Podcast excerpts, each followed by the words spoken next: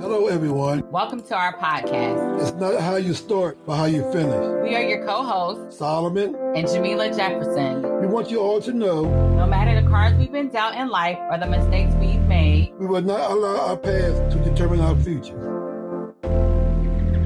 We welcome our guest, Sister Sheila Boynton, today. We're so excited to have you, my sister, to talk about the topic of sexual abuse. Welcome. Thank you. Thank you. I'm so happy to be here and thank you for inviting me. This is a conversation that's dear to my heart.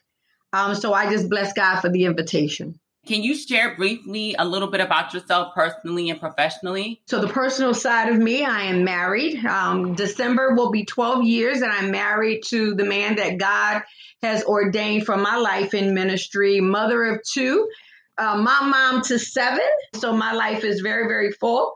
On a professional note, I am a speaker, I'm a therapist and life coach and founder of Soul Transformation LLC, where I provide therapy services for individuals, couples, and families.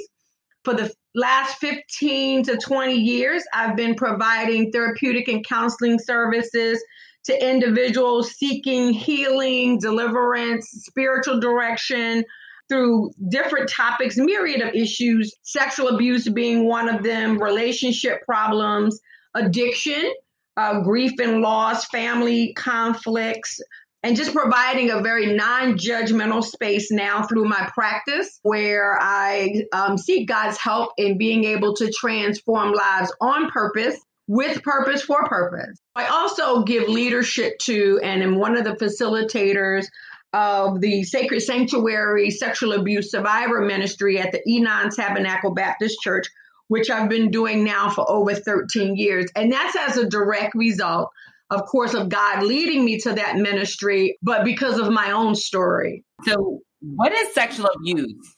It's interesting that um, so many people, a lot of times, what they'll look at and they think it's just when someone is raped. And that is definitely it. Um, but sexual abuse, defined, if you will, is fondling or unwanted sexual touching being forced to perform sexual acts, and that also includes um, exposure to pornography, like children who are forced to look at pornography and, and adults as well. Oral sex, penetration, watching sexual acts, any unwanted, non consensual sexual act.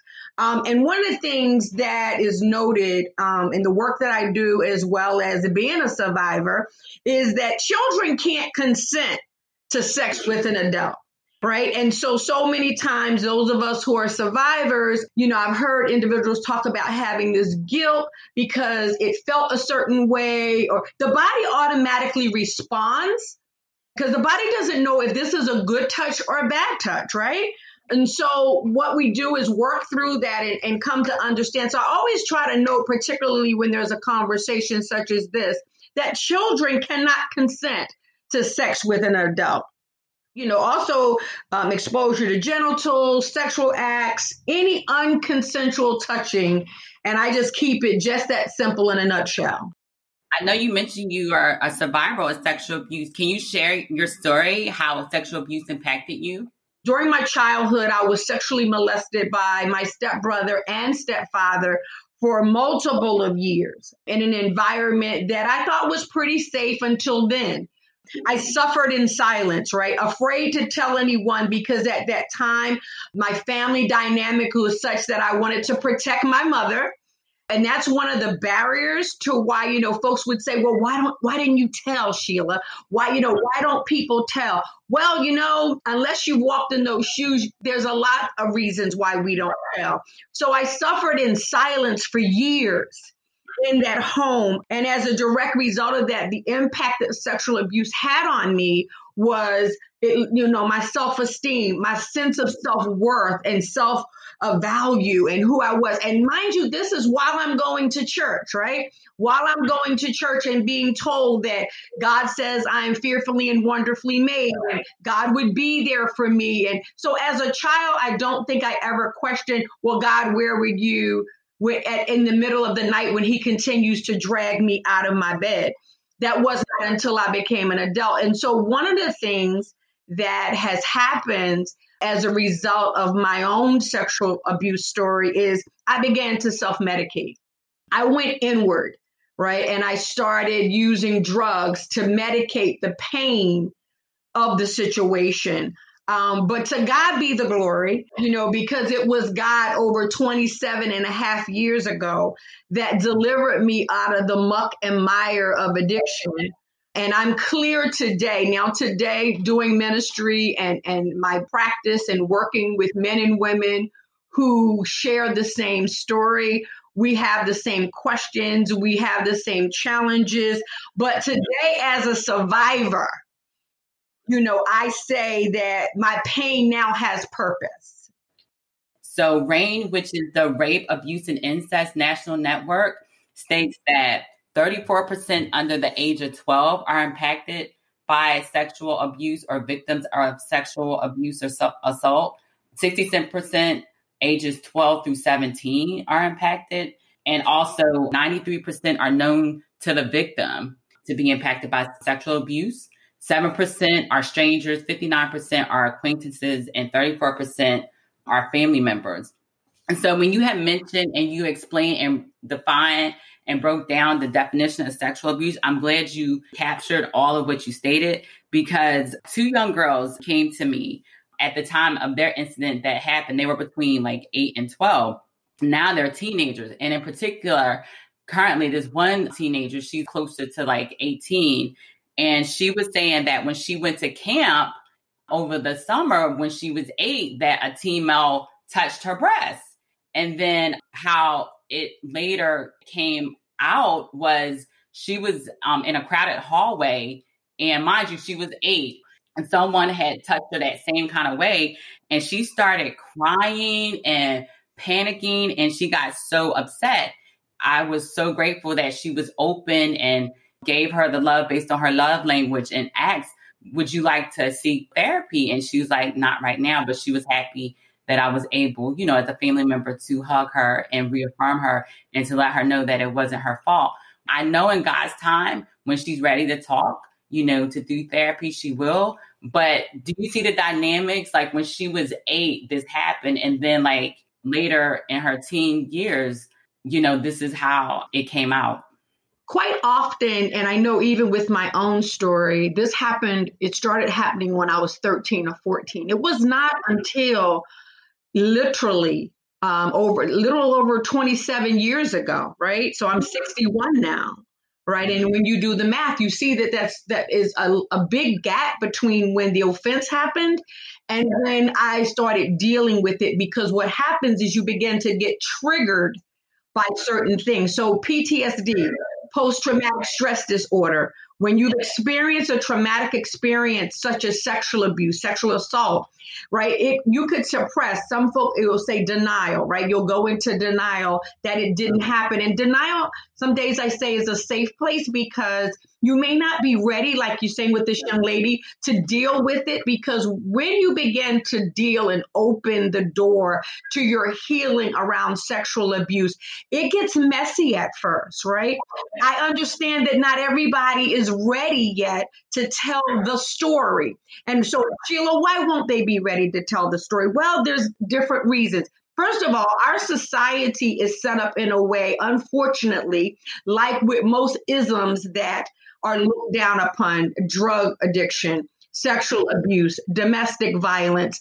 Those are the isms that I say that have stigmas to them. So there's stigma behind being sexually abused. Also, there's this fear. The young lady could have a fear of who's going to believe me? The fear of not being believed and culturally. So we have to also add in there, there are cultural dynamics and the African American community, like I'm African American. And I remember the message that was the internal message that I was given as a child was what goes on in this house stays in this house. And so, unlike now, where we're teaching our children to speak out, speak up, that was not always the case. And I believe in some homes, they're still being told what goes on in this house So if that's the internal message that you've been given, so that automatically says don't say anything. So this young lady begins to, to suffer in silence. So ideally, what would happen? They have to be in a safe environment. She may not feel where it's safe to come out with this right now because for like for myself, survivors tend to go in protective mode.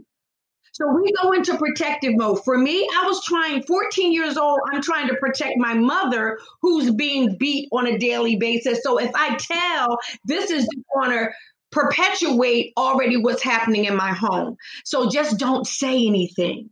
And I know that the Lord allowed me to start working on it at a time when He knew I would be surrounded by people who would, you know, feed into me, who would speak life to me.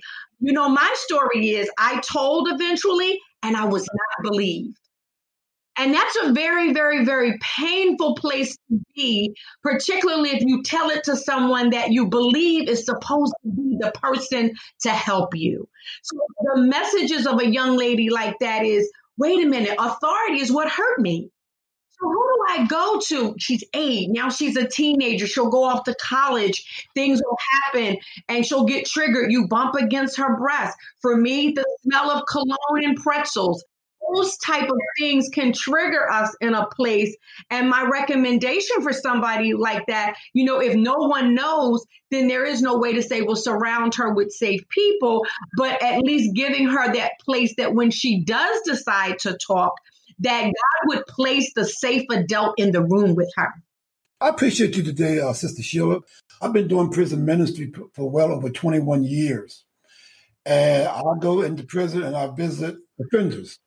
And what I found out that this one particular gentleman who's been incarcerated probably for about 13 years, he just recently told me that he was a perpetrator. Because I don't never ask residents why they're incarcerated, but he felt trustworthy enough to me to uh, expose that to me. And he let me know that he was incarcerated for messing with a young man. And then he got deeper with it. He said, because when he was about 12 years old, he was molested by his sister. So that really blew me away. And he also advised me that during that time, which was probably about 26 years ago, he told it to his mother. And his mother told him to shut up and don't say that no more. So, in other words, she told him to keep that within himself.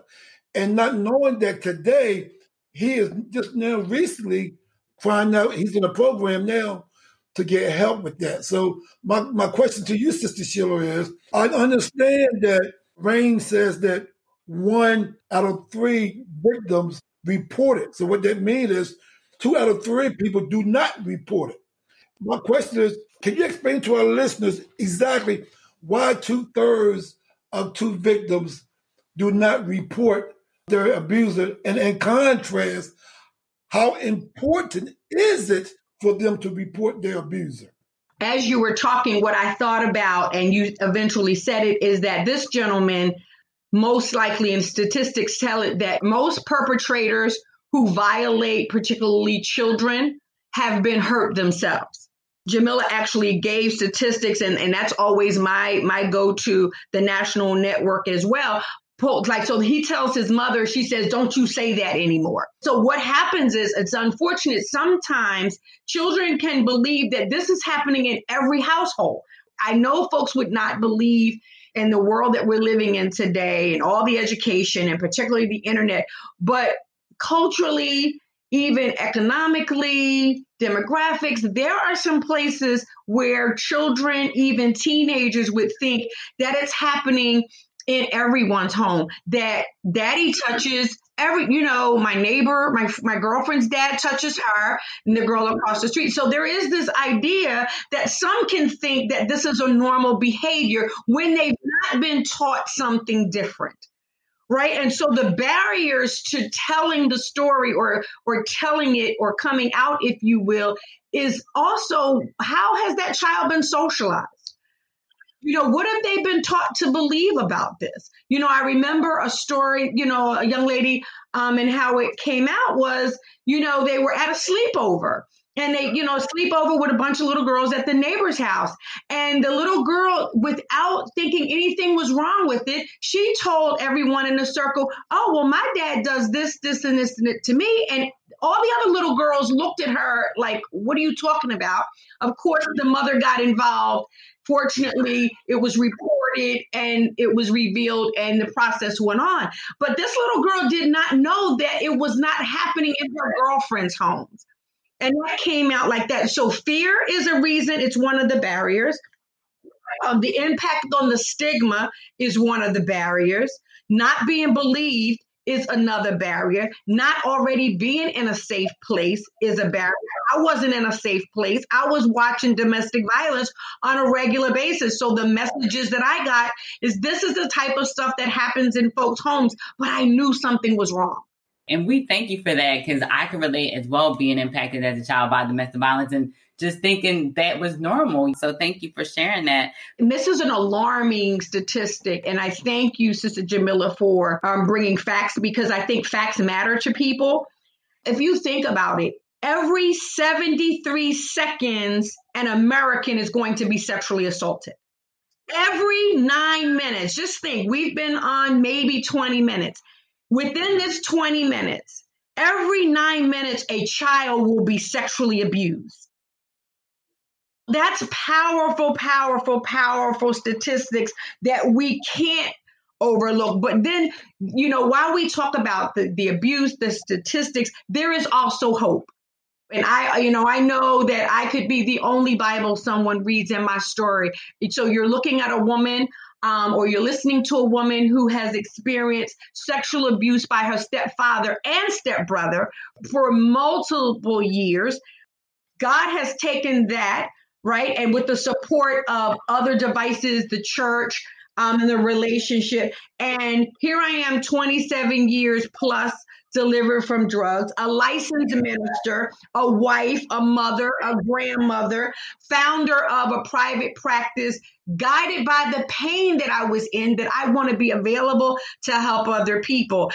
But that's why we thank God for this forum and this platform and for you and for our church family. So, can you share some practical tools, and resources, and scriptures to help those impacted by sexual abuse? One of the major resources, of course, is my practice that I do, but also I mentioned that I give leadership to, and that's the SAS ministry at the Enon Tabernacle Baptist Church, where we meet every first and third Wednesdays from seven to nine. We're actually still meeting via the Zoom platform because the pain of this does not go away because the pandemic is there. In fact, more people have um, began to journey with us for deliverance, and I can make the email address available for your listeners so that they can contact our website uh, at Sacred Sanctuary at enontab.org. All you have to do is email that you're interested, and it's for survivors only. The facilitators are survivors. The participants are survivors. It is a confidential, and it's the autonomy is there even on a Zoom platform. Another resource is WAR, Women Organized Against Rape, a major resource that no matter where you are around the world, you can go on the RAINN um, website. But the National Sexual Assault Hotline also is there 24 7, and that is 800 656 HOPE and also so soul transformation which is my practice and because this is something that's so dear to me i get a lot of clients who are they present with one thing but come to find out because of the pain and unaddressed issues with sexual abuse you can contact me through psychology today and i will be able to also assist. There's also a very very very good book that i've used probably as long as i've been doing this work and it's called The Courage to Heal. And it's particularly for sexual abuse survivors by Ellen Bass and Laura Davis, which is an awesome, awesome resource.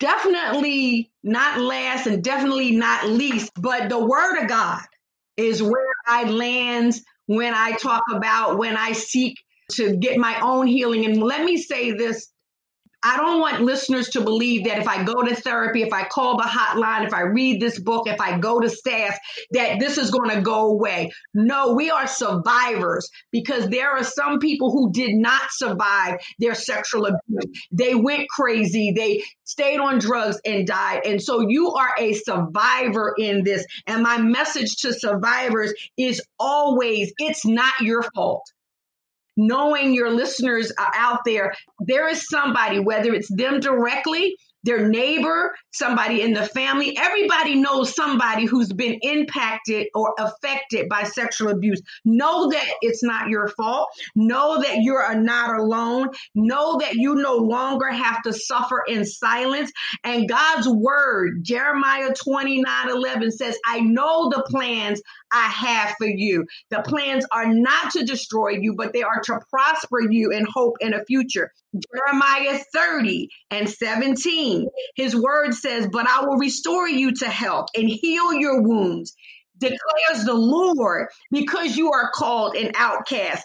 And so those scriptures remind us as survivors, we are not alone, that there is healing and that there is deliverance. Why? Because in Psalm 34 19, he tells us a righteous man may have many troubles, but the Lord delivers them from them all. I came across a devotion from the Bible app titled The Importance of the Experience, The Survivor's Guide by Becca Folks. And something that stood out to me, she talked about forgiveness, and she had stated in one of the sections titled Forgiveness One, she says, I can't change the fact that I went through molestation. I can't change the fact that it resulted in years of being angry, aggressive, and mean. I can't change the fact that I was quiet about it for nearly 10 years, but I can't accept that these things happen not for me to suffer with the memories and the wounds, for me to develop strength and resilience. From my experience came a valuable lesson. It propelled me to this place I am in now. I choose to forgive, and you can too. And she states, God, grant me the serenity to accept the things I cannot change, the courage to change the things I can't, and the wisdom to know the difference. And then she said, to forgive is a choice. I know you have every reason to remain upset and angry and stay full of resentment. Your feelings are justified, but how will God get the glory through you, the vessel, if you are unforgiving? The fire comes not to consume you, but to refine and showcase God's glory in you. And so one of the scriptures was Matthew 6, 14 through 15 about forgiveness. And she said, I am good enough. I am not damaged goods. I am a conqueror. I am the head and not the tail, above and not beneath. I now see me as he sees me. So I will now love me as he loves me. God is with me always. I win. I am free. Every blooming flower needs dirt to grow by Becca Folk. Amen. Thank you. This was so powerful. We learned so much. I find out that God allows us to go through certain things so we can help somebody else come out of it. And I'm and I'm reminded not too long ago, pastors preached on it had to happen that way. Yes. God and his own wisdom, because Isaiah 55 let us know that his ways are higher than ours. So sometimes we wonder why we go through this, why we go through that. But when it's all said and done, God reveals God's self through us, through our pain and our hurt overall, God gets the glory out of it by us helping somebody else come out of what we've already been through. So, Sister Sheila, do you have any closing comments or thoughts before we wrap up? I, I just want to thank you for the opportunity. And I think one of the most powerful aside from the word of God, most powerful vehicles is to normalize the conversation around sexual abuse, to make it as common as talking about shopping, that the more we talk about it, teaching our children inappropriateness, and more so, not just good touch, bad touch, but that it's okay to come to us and leaving the door open for communication.